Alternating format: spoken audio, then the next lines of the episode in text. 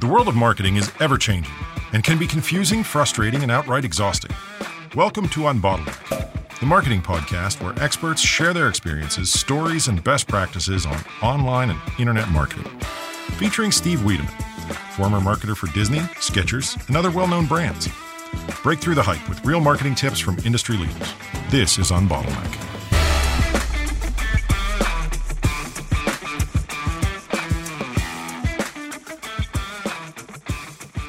Hey, good morning. This is Steve Wiedemann, and this is another episode of the Unbottleneck podcast. And today we're going to be talking about one of my favorite topics, and that's content marketing. And content marketing is this big fog or mist of, where do we go? Where do we start? How do we get the right content? Do I need to put thousands of blog posts on my site, or can I do a few really good ones and still see the same success? Joining me today is Ashley Saunders. He's an affiliate marketing expert, and let me tell you a little bit more about Ashley. He's worked in a number of industries, from music to property to e-commerce. We've talked a lot about e-commerce on this show, so maybe we'll bring that one in again.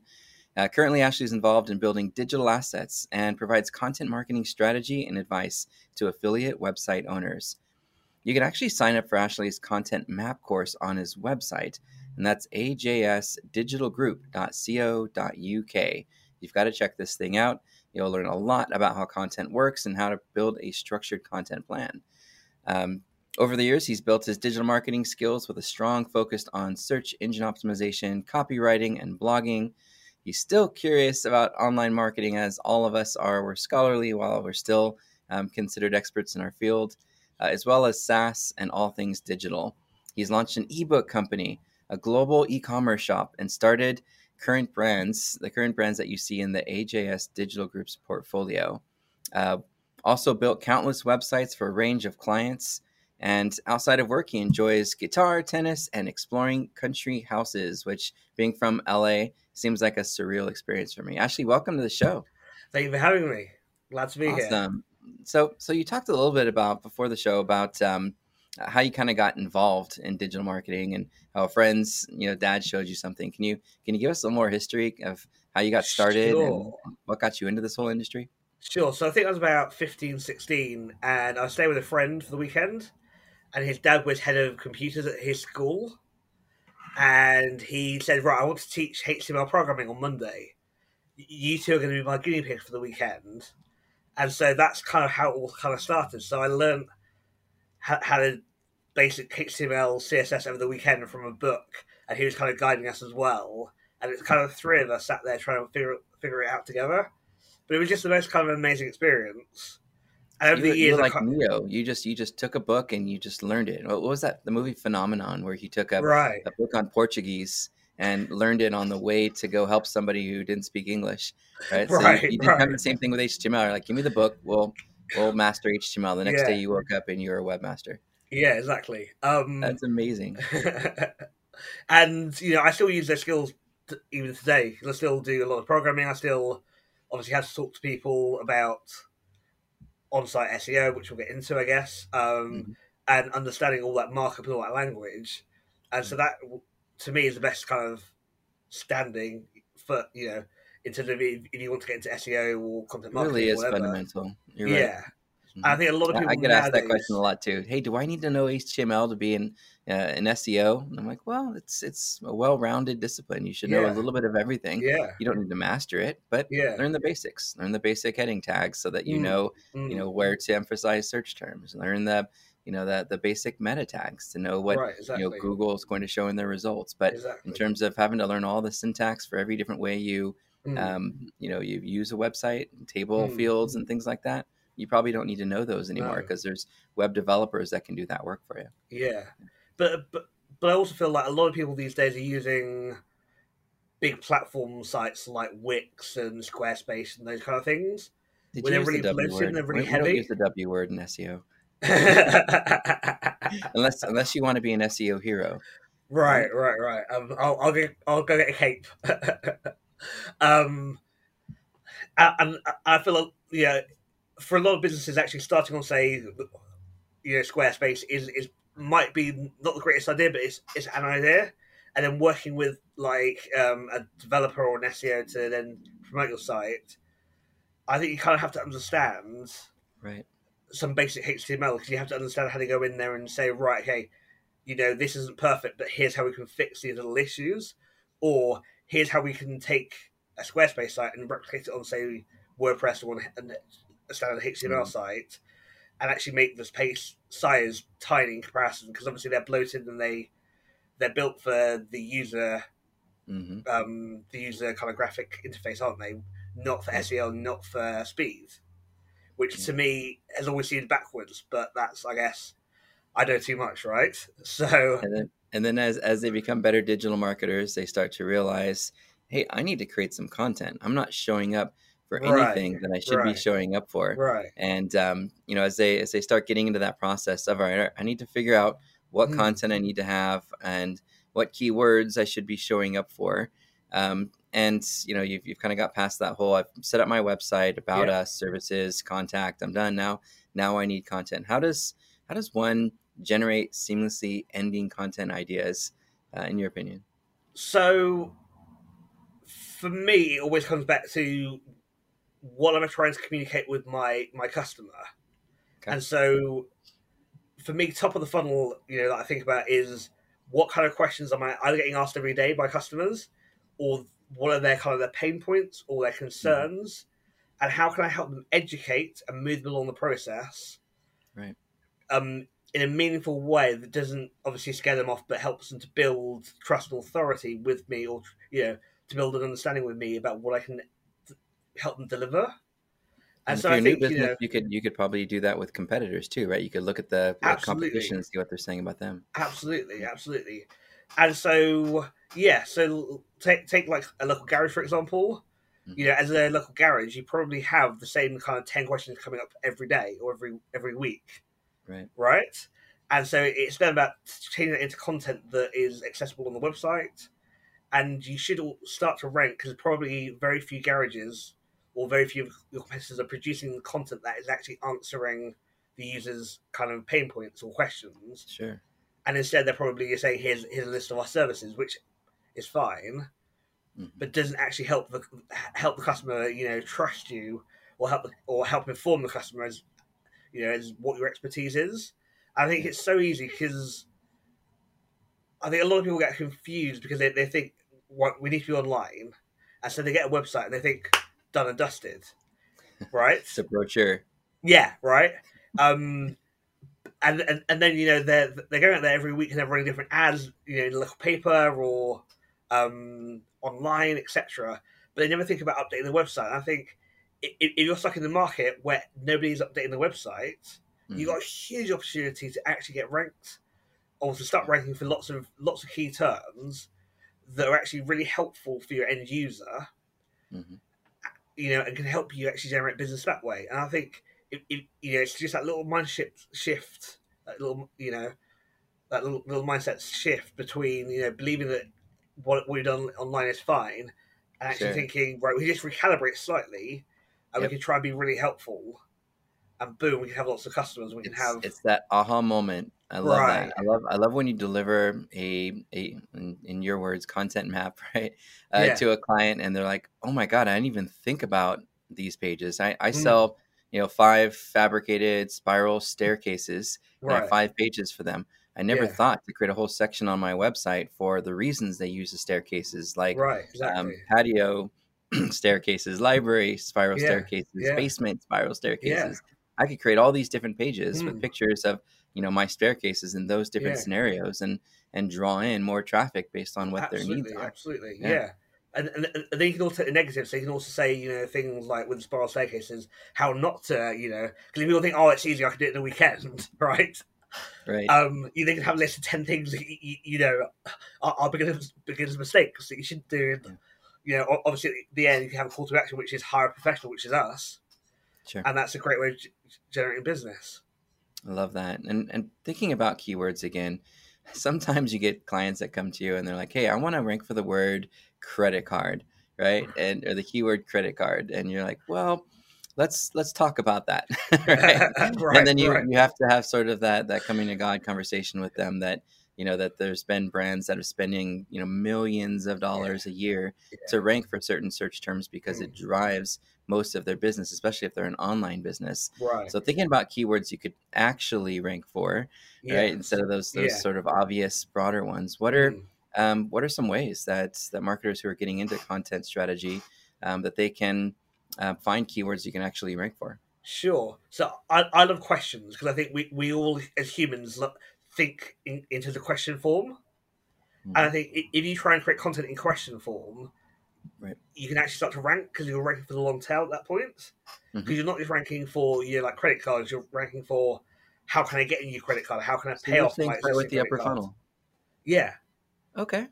And so that's how I kind of think. And then the next step down is probably something like best. So best credit card, best spiral staircase. How to measure my space. Yeah, top 10. How to measure my space for a spiral staircase.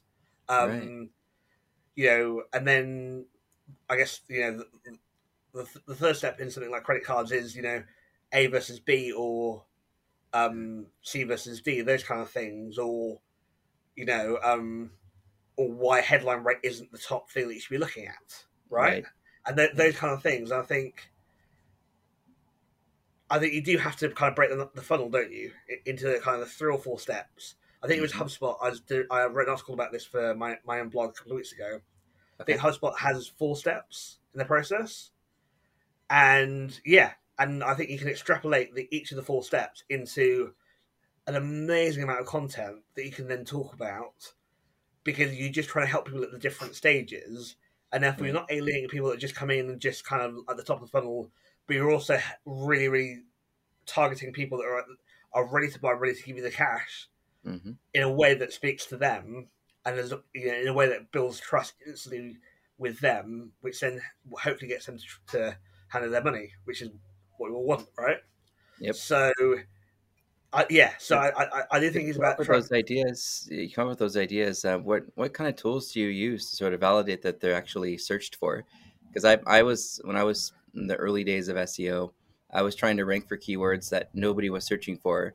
Then they're searching for them now, but then I was searching or trying to rank for all sorts of words that employers and peers were like, why would you want to rank for that? And I'm like, well, one day I think people are going to search for that, and I'll have 5-6 years of history on it. But what are some tools that you could use right now if you want to validate that there's actually people searching? Sure. So one tool that I recommend if you don't have any money is UberSuggest, which is Emmanuel Patel, who's a digital marketing god. And Neil's going to be a guest speaker for my students on the 23rd, I think. Oh, man. 28th, they're lucky. Yeah, he's a good guy. I might have to... You have to hook me up with that one. I'd love to hear that. So he's got an excellent tool that it's a limited version, but it's good enough to kind of get some data from. And I only look at 2 figures. So I only look at average monthly searches, which is kind of the rough estimate of the volume. And then the competitive, so the keyword difficulty score, which tells you how much who you're competing against in terms of a lot of external factors. So that's one tool that I recommend people using. And then the other one that I use is SEO PowerSuite, which has a module called Rank Tracker, which does about 100 different things. It's got 10 different modules that you can literally type in a C keyword, and it will give you thousands of keywords to rank for, including like questions, people also searched, related questions. It's mind-boggling how they, how one tool can be so powerful. And SEO PowerSuite is really, really affordable. I think it's a couple $100 a year. Mm-hmm. And then obviously if you're an agency, then you can look at something like Ahrefs or Semrush, which is an agency package, so it's really expensive. So I don't actually recommend those two. Either I've used both of them, for years.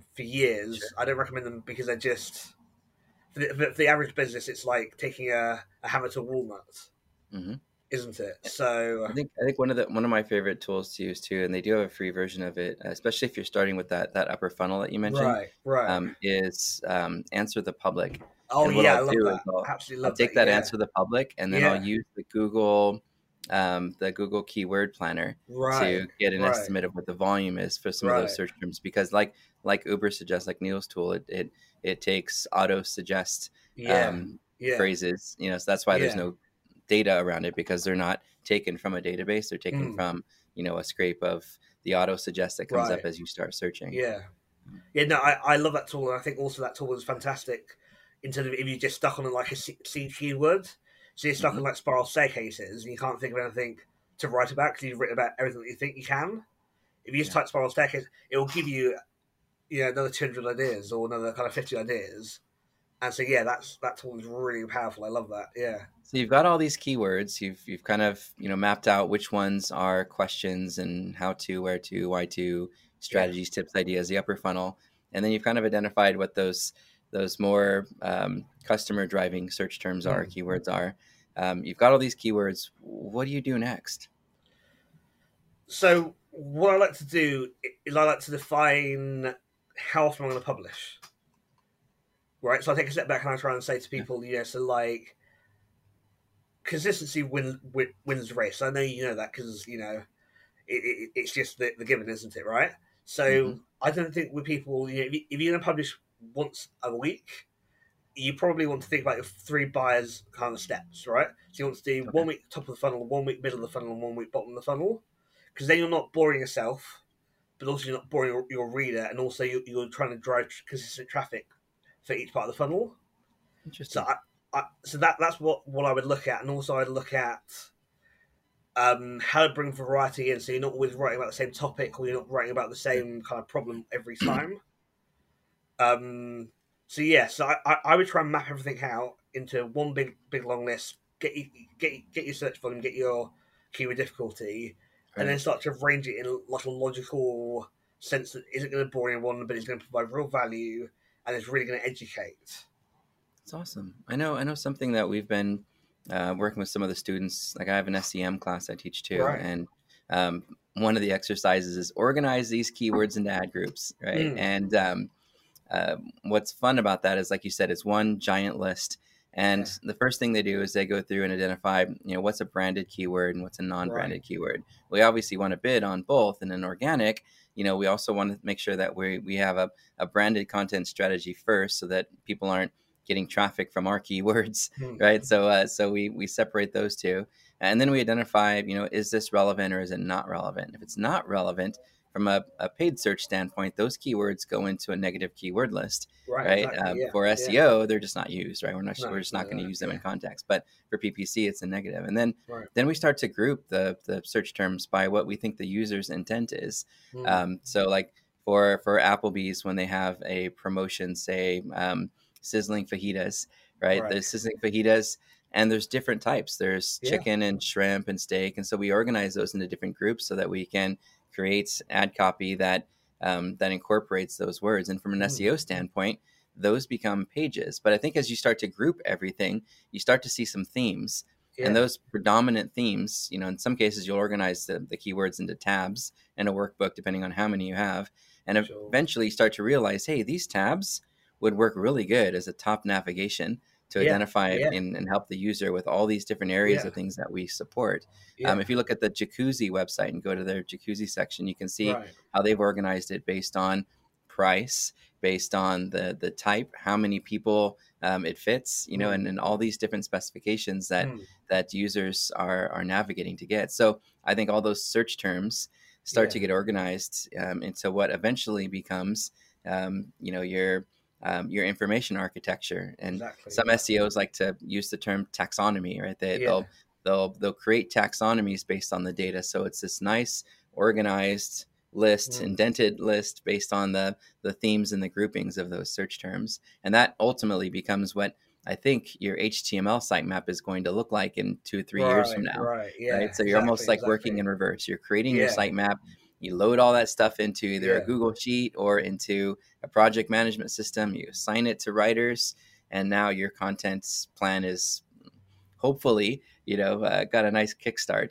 But that's, you know, again, that's just kind of a roadmap of how you might, you know, take some search terms. But could you give us some ideas of, you know, how you might build a content plan for, say, the next 3 to 6 months, not necessarily the 5-year plan of all the pages we want to show up for, but next 3 to 6 months, Ashley, what do I do? So what I do, I would start with like big topics. So I try and create, so I would do the hub and spoke model. So I think about, you know, probably 5 or 6 different hubs. Okay. And so I create them to begin with. And then over the next couple of months and maybe over the next couple of years, I then start to build up the spokes that sit around them. Okay. Because I think once you have those pillars in place, right, building out related content is actually really, really simple, because you can basically take your pillars and go, right, okay, each section becomes its own post. And can we extrapolate that further? And therefore, you kind of done 50% of the work in advance, haven't you? Or you've got a really, really great foundation to start from. So that's what I would do is, you know, really think what are the big topics that I'm going to try and rank for, because likelihood that you'll rank for them in the next 6 months is probably very slim, but in the next 5 years, it's probably quite big. Sure. And then think I would say it might be helpful too to plan for having a voice in what's happening in the industry too. And our industry is a little bit more dynamic than something say like cement sculptures, right? That's not going to change very often. But SEO is like every day there's something new. But having a voice in the industry, or even if you're a cement sculptor, you could have part of your content plan, I think, include something that's paying attention to what others in the industry are doing and having commentary on it. So that way you give them recognition, you build sort of rapport with them, and they start to recognize you and be involved in your content strategy, as opposed to you saying, I'm going to lock my doors and go in my house and do a bunch of stuff. And then I'm going to come out and go, ta-da, right? Yeah, instead of doing that, you open the doors up and you bring everybody in. Yeah. And then before you know it, you've got a party going on and everyone's like, whoa, what's going on? Yeah. So, I love the static idea of, hey, let's create some evergreen content that's well organized, that solves problems, and let's augment that with something that's a little bit more short term and staying in the conversations on what's happening in our industry. But I love that. I guess the other thing is with so if you're doing thought leadership, you're doing a post about thought leadership, and you're talking about different people in the industry, you should ultimately rank for, maybe low down on the first page. But you should be able to rank and say, if you're looking for interviews with blah, blah, blah, if you haven't done an interview with, X, you'll still rank for that. And that can still bring you good traffic, trust, because people are going to trust that you're active in the industry and you know what you're doing. I think that's really, really powerful. And another thing you can do is you can always approach people and say, hey, I really love what you do. Can we do like a blog swap where we interview each other and, your interview goes on your site, my interview goes on my site. And it helps us both. Love that. Hey, we're here right now, right? Yeah, exactly. Exactly. Right. And because I think that's really, really powerful. And that's just kind of, that's essentially bypassing having to go to the mass media, right? And having to do all that PR outreach. Mm-hmm. And the benefits can be just as powerful, because, you're each targeting your own target market and they're going to be excited about what's happening in the industry, hopefully. Unless you talk about cement, which I guess they're... I love that. Yeah, get the thought leaders involved, and I think the same thing happens in the social media medium. Is you don't just start out and blast your stuff out. No. You start collaborating with other influencers who are at your level, right? And then you build off of each other to build into higher levels. And then you look back 3 years later and you're like, wow, remember when we started and we each only had like 1,000 followers, and now we both have like 100,000. Yeah, and then you get back together and you continue to support each other. And, I think that's great. I love that our community in digital marketing has the will to do that. I think other industries, older industries are so competitive that, they won't even let you talk to somebody with the competition. Yeah. In our industry, we do just the opposite. We give away everything and help each other grow. Yeah. I love that. But I think that's kind of a generational thing. I think a lot of people, in the past were taught to be scared of competition. Well, I think in the last kind of 20, 30 years, we've really embraced competition as a way of finding our own uniqueness and finding our own kind of differentiation. Yep. And I think that is really, really powerful. And that doesn't negate the fact that you can't, that you shouldn't help other people, or that you can't help other people. And so I think if you want to disrupt your industry and your industry is very closed, then, do as much as you can to make everyone else feel uncomfortable. And, everyone else... if people start telling you, well, this isn't the way we do things, go, great, I love it, right? And try to do more of that. because you'll get noticed for the right reasons. Hopefully. I love that. I think Jim Rohn has a quote on that. He actually said, and this is something I think does align with our industry a lot, because there are some complacent agencies. And when my team's like, why are you giving all the information to this agency? They're technically a competitor. I'm like, because I've seen the way that they work, and I've seen the way that they, the passion that they don't have, that we do. Right. So the quote was that you don't have to do extraordinary things to be successful. Right. You only have to do ordinary things extraordinarily well. Right. And I think that holds true. And that when we're being competitive and we all know all the secrets and the tricks, it's actually doing them that sets you apart, and doing them well. And you either, the secrets and you just are complacent or don't want to make the investment or take the leap, or you decide to take shortcuts and you offshore your staff to try to cut some costs, and things don't show up quite as professional as you would expect them to be.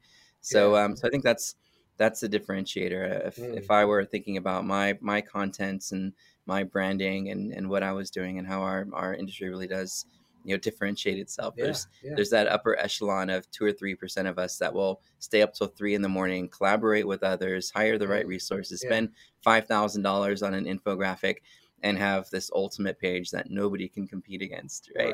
But then there's the other, 98% that just will try to find the shortcuts. They'll go to Fiverr. They'll go to, any cheap, affordable resource that they could come up with in an effort to try to compete, instead of just swallowing the pill and doing what needs to be done the right way. It's kind of funny. And I think that's a really strong content point. It's not just about, hey, let's find the right keywords and map out the content we need to create. Let's make sure that every page that we have is genuinely more helpful than the competing pages. Let's make sure that we've got more, diverse media and rich media to share with our users. Let's not use stock images that search engines already have indexed. Let's come up with our own images and photos and graphics. Let's really stand apart. And like you said earlier, if you're starting at the upper funnel, you can incorporate a lot of that problem solving into the sales copy, because now you're hitting on those pain points, right away. I love that idea. Yeah, but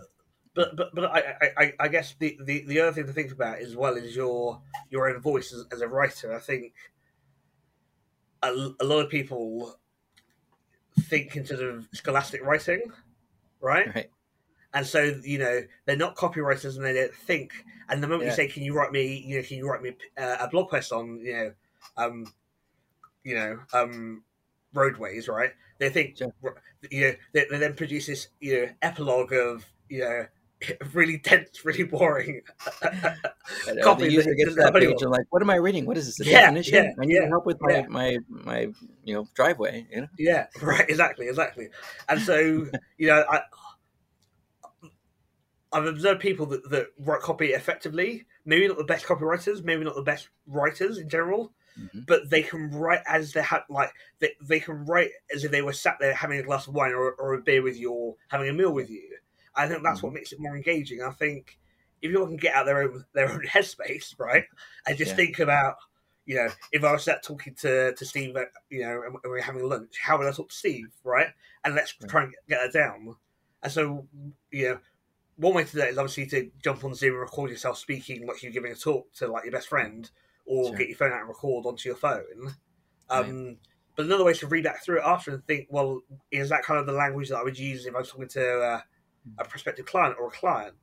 Yep. So I think a lot of people, like they start to think about, well, the industry does it this way, and it's like, okay, fine, but that's very, very minimal. So obviously if you're in high tech semiconductors or in medical or pharmaceuticals, there probably is a regulatory framework that you have to work within in terms of the language you can use. But if you're doing like garbage collection, attorneys. And attorneys, right? But if you're doing something like garbage collection, why can't you have a bit of fun? Why can't you put your personality into it? Right. And and so I think. Can I tell you a pet peeve of mine with copywriters? Yeah. There's thousands and thousands and thousands of copywriters out there writing content right now, and almost every single one that I've worked with delivers a page without a suggested title and meta description. And it drives me crazy. You're writing copy for the web, and you don't want to have a suggested title and description for what your page is going to look like in search results? Are they all not trained to do that? Or are they all just saying, I don't want to do that? And it's really frustrating to me because a lot of them have been doing copywriting now for years. And they'll deliver this page back to you. And you're like, do you want to write a title and description that I could use? Oh, just use the heading. Well, no, I need my heading to be a little bit different because I don't want to be repetitive and, and so forth. So it drives me nuts. I think, so any copywriters that are out there, really impress your clients, go back to them when you submit and say, oh, by the way, I've also included some of the search terms that I think this page should rank for and a title and a description that you could use to show up in search results with. Yeah. And there's plenty of preview tools out there. We have one on our site you could use. Yeah. There's a ton of tools that you could use to put your suggested title and description in there and see what it might look like. With our clients, we even provide a preview. We actually take a screenshot and we're like, this is what it's going to look like. In the search results. And they go, oh, and then they start to realize what the purpose of that content is, in terms of trying to appear in search results. And again, that's like the 1% better, isn't it? In action. Yeah. Right. And it's just a strange dynamic that it's been so long. Well, thinking about our copy and getting indexed and showing up in search results, what are some ways to improve your chances of getting your content indexed in search results? What are some things you do? You've published this page. It's on the website. It's not showing up in Google yet. What do you do? So firstly, I like to go and build some internal links because I think if you've got pages that are ranking already, Google maybe crawling our site, but maybe hasn't found that because it's not obvious. So I like to go and build some internal links. I think if you're doing something like latest posts at the bottom of your every blog post, for example, that does help in some ways because it just gives Google a heads up. It doesn't help, I don't think, in terms of like screaming at Google, hey, you got the index, hey, you got the index. So I think also if you're operating in a market where you can do something like Pinterest, right? So you're operating in a visual market, Pinterest pins get indexed really quickly. Interesting. And actually Google, I thought there was a no follow on those links. There is, but for some reason Google, so I've had posts that I've put up and I'll put the pin and they've ranked, they've been indexed within a couple of hours. That sounds really interesting. And Rand said Twitter as well. Like you could use Twitter as well. Yeah, was talking about how Twitter can help you to rank and index content. So, and both of them are no follow, which is really interesting. So, I think we have some testing ahead of us to prove some of these. Yeah, because Facebook doesn't it de-index. So Facebook Google doesn't index Facebook posts. Nor does it do that on LinkedIn. And so, yes, I was quite surprised when I was having a discussion, I should say, a couple of weeks ago with another SEO, and he was saying, well, you should be posting the same content on LinkedIn as on your blog. And I was like, I'm sure nothing from LinkedIn is getting indexed other than like company pages and profile pages. Yeah, a lot of the content's gated. Right. And so within that 10 seconds, I was like, here's a screenshot,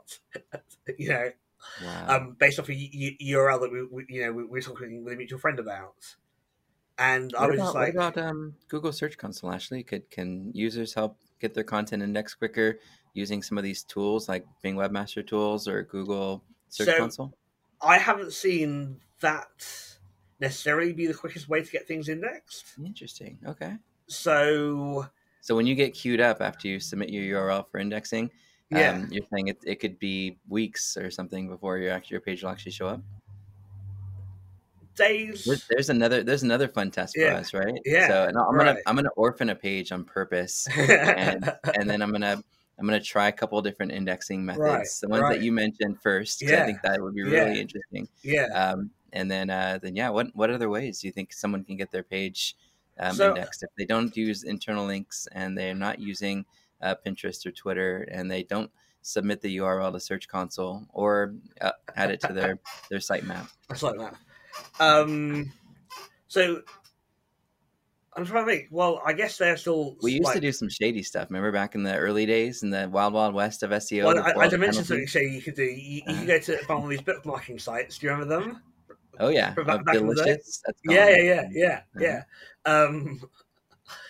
And I guess you could do it in there. I guess another thing you could do is you can just map reach and say, I'm trying to get this post indexed. I see you got a post in, you know, so you got a post that could reference my post. Would you mind putting a link? Awesome. And so that's another way. The other thing that I just said about Search Console is, I don't know whether you've noticed this, but I think I've noticed this. Over the years, they've started to reduce the amount of data you can see. So it will say things like, this page has been found but hasn't been indexed. Mm-hmm. And then you go onto Google and type site, you know, colon, then the URL, and it pops up. Right. And so I'm thinking, you know, is there a lag between Google and the Google tool, or is there a disconnect between they don't want to share too much? And that's one of the ways that they're trying to start to limit you as a user's access to data. That's just my superstition acting. I love that we're getting 16 months of data now. That's my favorite. Yeah, right, as well. Seeing that in Search Console. I don't like that they've moved the legacy tools into a legacy tools section. I think they should have upgraded them and moved them into the main area. And I miss a lot of the linking tools. There's still some data in there around who's linking and why, and the fact that a business has to go through living hell and use 3 different third-party tools to discover toxic links that are coming in to go after them, to disavow them, and to do a reconsideration request instead of Google just saying, here are the links, remove these, and we'll reconsider you. That we have to play a game with them.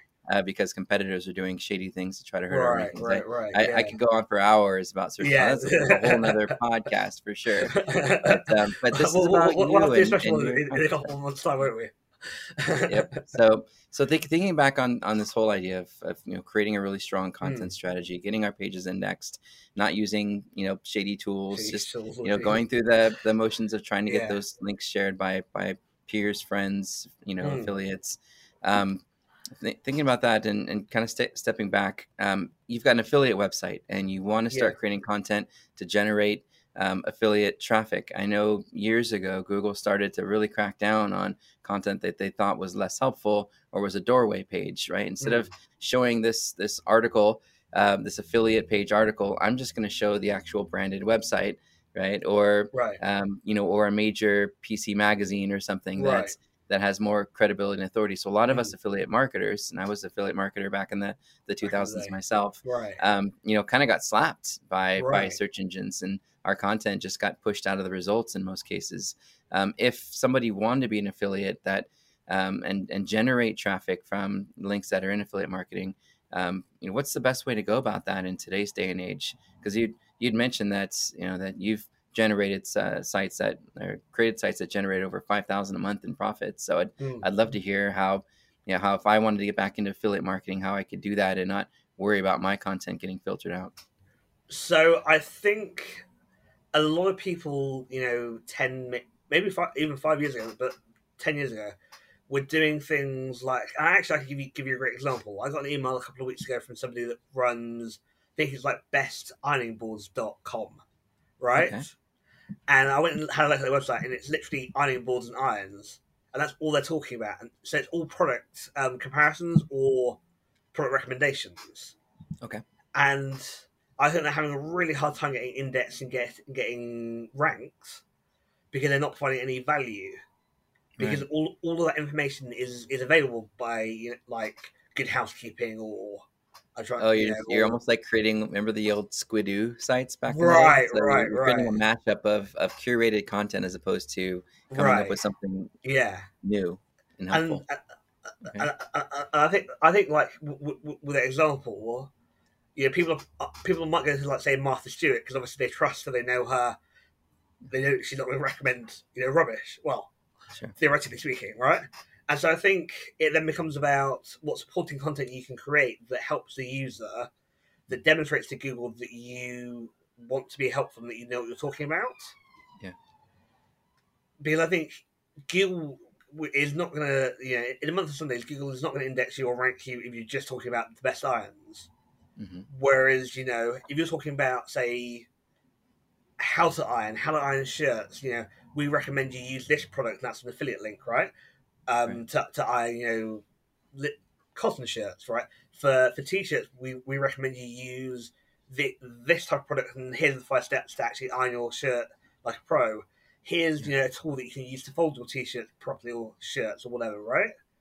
And so you're actually building out some depth of content that isn't just fluff and isn't able to be found. And the other thing that I think is a lot of people, they think about writing review content in a very one-dimensional kind of focus. So okay. I think they believe that they can just slap together a page with like 10 products with a short little review, and that's good enough. Well, I think the user especially, and like, I don't tend to focus too much on what Google thinks or wants. I tend to think, I tend to think about, I'm dealing with, you know, on the other end of the screen is another human who's got, you know, desires, wishes, and frustrations, just as like I have. So how can I talk directly to that person? And I think, you know, how can I help them make a better buying decision, or a better informed decision? And I think the way you can do that is by saying, right, here's how we've evaluated the products, you know, on these 5 criteria, or here's how we can, you know, here's you know, the best product if you've got this type of requirements. So, for example, I just wrote a post on subwoofers, right, for home cinemas. Okay. And it's like the top one is probably, well, the top one was the second most expensive one, but was great because of what it does, because it links with an app. And if you control your home cinema via an app now, right, essentially, you want to be able to go and program the subwoofer along with your link to the hi-fi, you know, your AV receiver, etc., right, with your setup. So actually having it on an app that you can control with a touchpad or your phone is far more useful than having to get down on your hands and knees every time and try and adjust things, right? But, you know, but obviously if you've got just got like a small snug, right, where it's a TV room, you've got a big sofa, there's a little unit from Cambridge Audio, which is a UK company, that's 200 watts, it's really powerful subwoofer, but it's micro, it's like that kind of size, right? And actually, for a smaller room, that's perfect.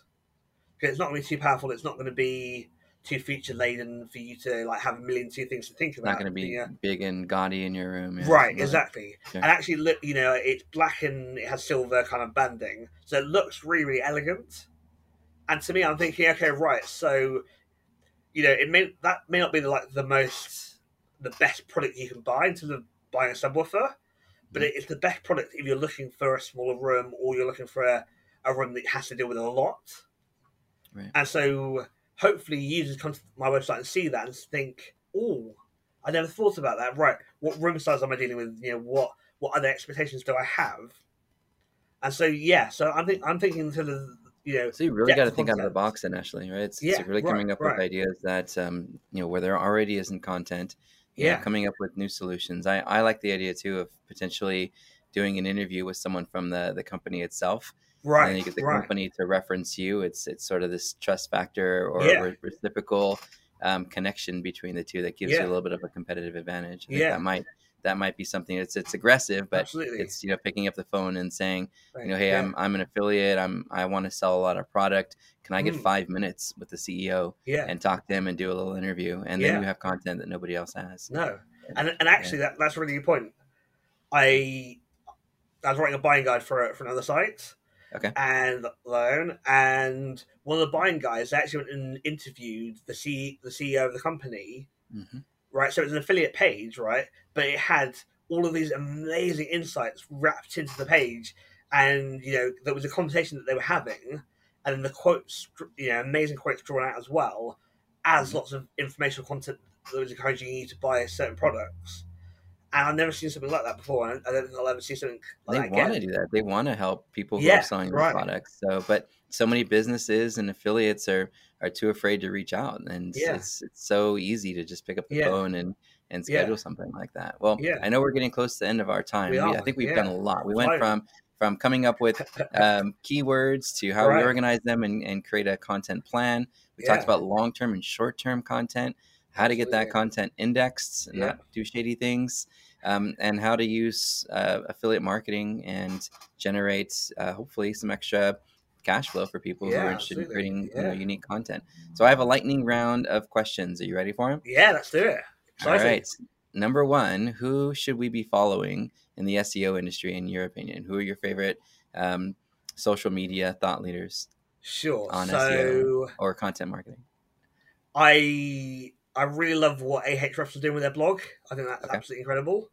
They're producing lots of really, really great, interesting content. Yeah, Tim's super cool.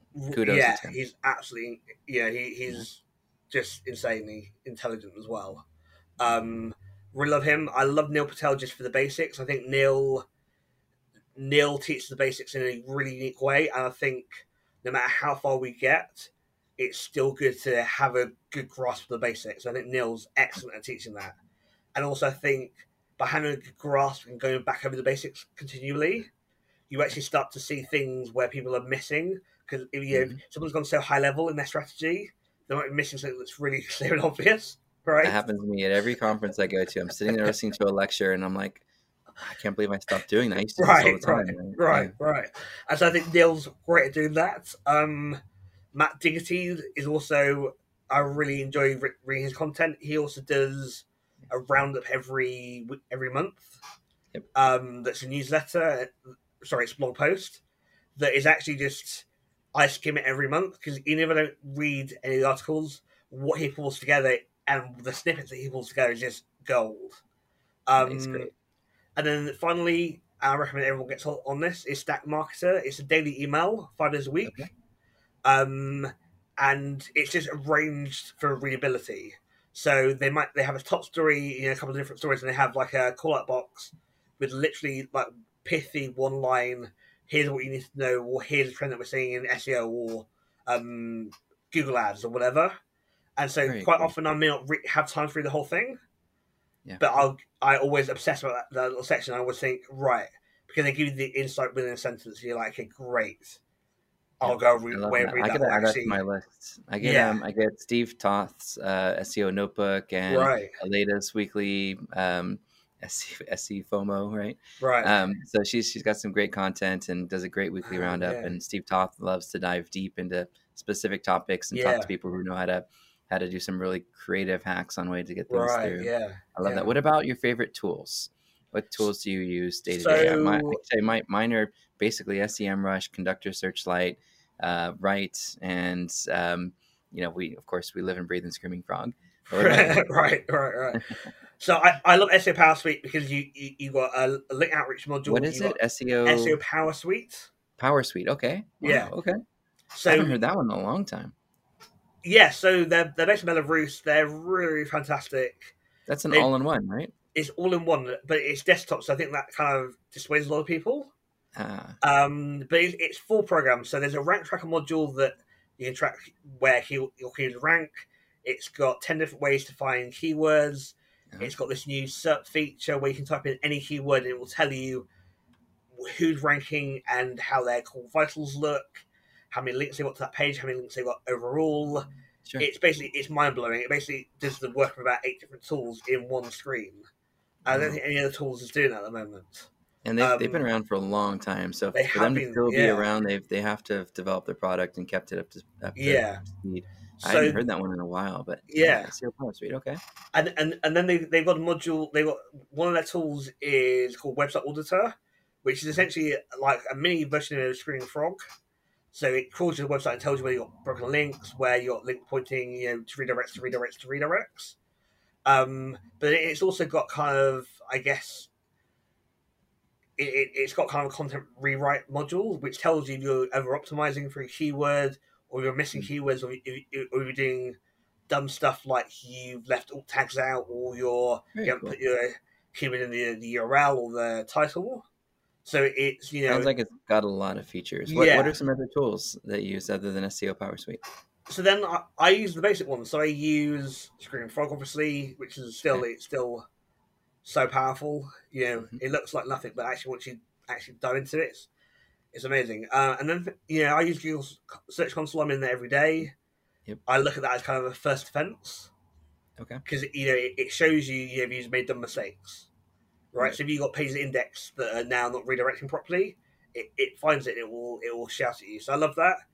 I also love analytics because it really easy to understand data that's actionable and that you can go away and say, right, You know, I can see the bounce rate on that page is way off the chart.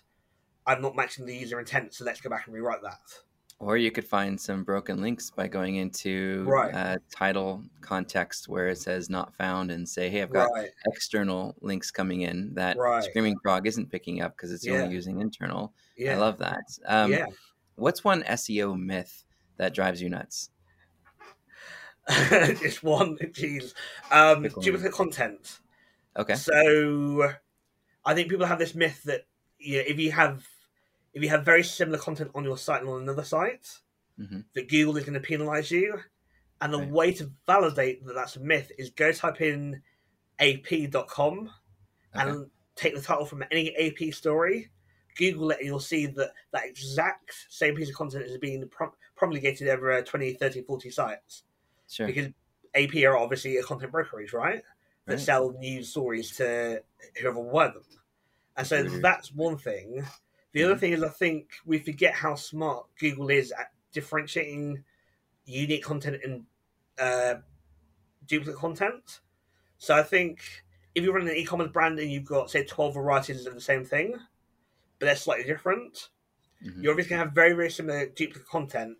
And I think Google understands that, it's the color that's changed, or it's the shape that's changed. And so Google understands that and doesn't discounts that in a way that we may not kind of think that it does, but it does.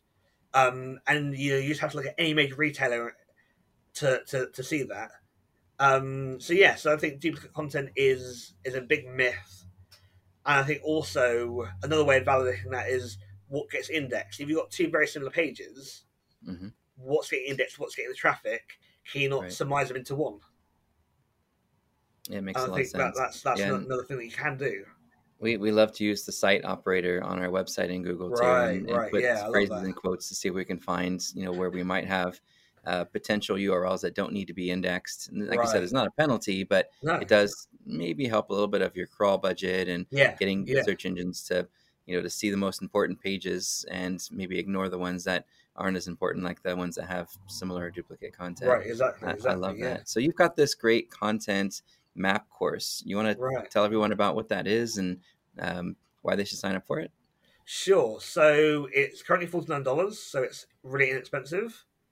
And basically it's 60 modules, and I take you through basically how I build content framework for affiliate sites or for SMEs or for e-commerce brands. And basically I take you through how to come up with keyword ideas. I teach 10 different ways that you can come up with keyword ideas that you don't need a tool for.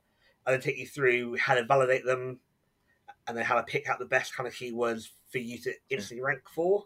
Again, like we talked about previously, there's a massive difference between being able to rank for something and being hypothetical, and so I talk through that.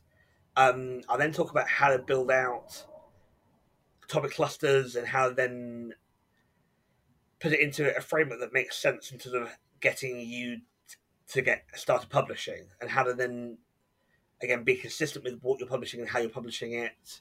I touched a little bit on how to manage teams, because obviously the goal as a website owner is to become an editor and not a content writer. Right.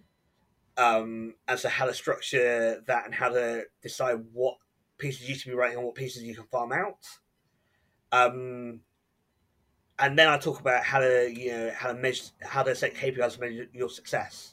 I think that's a big thing that lots of business owners miss, especially online, because they may be very, very comfortable with setting KPIs for other marketing channels, but because they don't get how web works and they don't understand that they can apply the traditional metrics or the traditional framework to online, they don't think, well, we just chuck loads of money at it, it'll be fine. Whereas I think it also helps build some accountability, right, Ashley? Right, so exactly. Keep people accountable to specific goals instead of it just being, let's just do some things. Yeah. It's like, no, let's set some goals and let's measure those goals. I love that. Right, exactly.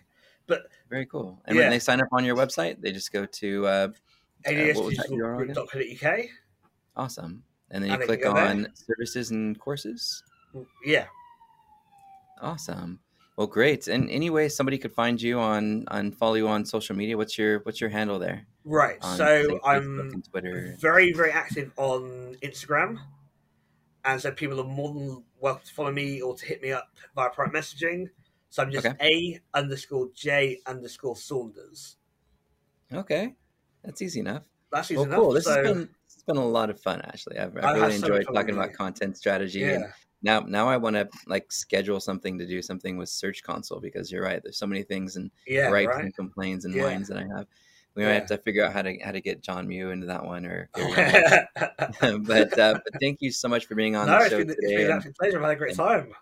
Yeah, and I definitely look forward to staying in contact too. So thanks everybody for listening today, and Ashley, thanks for being on the show. We'll talk soon. Lovely. Yeah.